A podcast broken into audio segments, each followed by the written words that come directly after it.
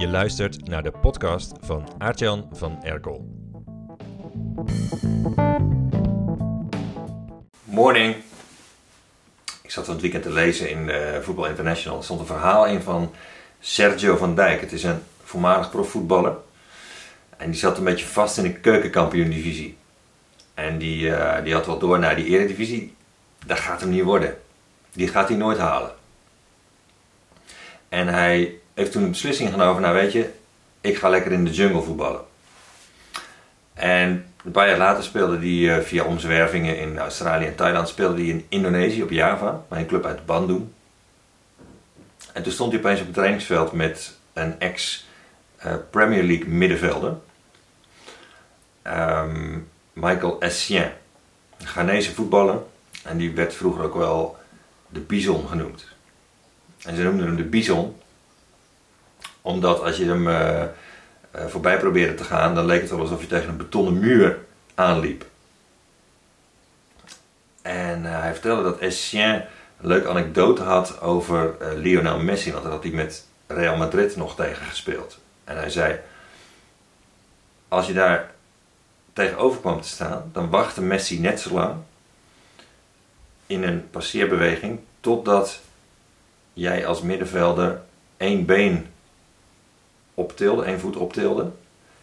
En dan ging hij aan de andere kant voorbij. Hij zei, daar kun je niet tegen verdedigen. En in dat, uh, dat is het enige detail in dat stuk op VI wat ik heb onthouden. Nee, er was nog één ander detail. Er stonden twee details in, dit, in het artikel. artikel vond ik verder niet zo boeiend. Het andere detail was dat ze, um, hij zat een keer, die Sergio van Dijk, die Nederlandse voetballer, die zat een keer in de, in de bus terug van een, uh, een wedstrijd. Ook op Indonesië. Ze hadden toen gespeeld tegen de aardsrivaal uit Jakarta. En hij zat uh, met zijn koptelefoon op, zat die muziek te luisteren, oogjes dicht, na de wedstrijd.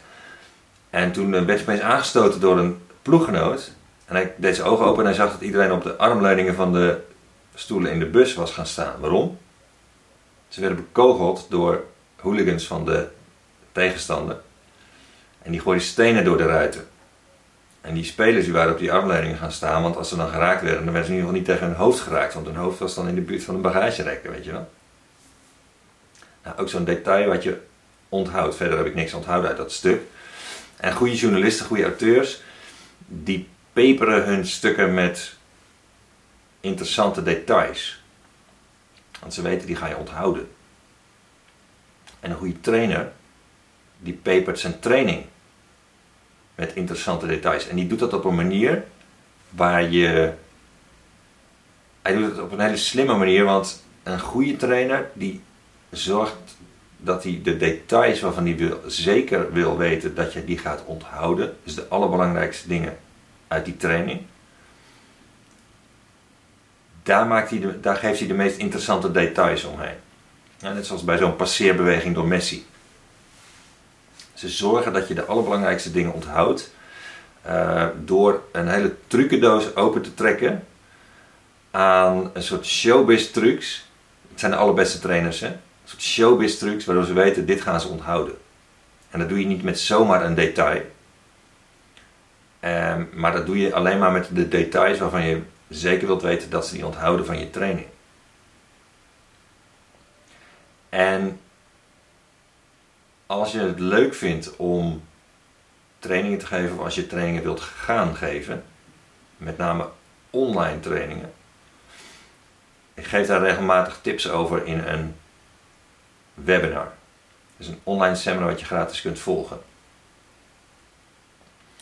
En ik ga er onder andere in op de zes redenen dat online trainingen verkocht worden voor peanuts. In de markt van online trainingen is een vechtmarkt. En er is een manier om uit de vechtende schermutselingen te blijven en uh, toch de hoofdprijs te kunnen vragen. Terwijl de meeste online trainingen verkocht worden voor peanuts.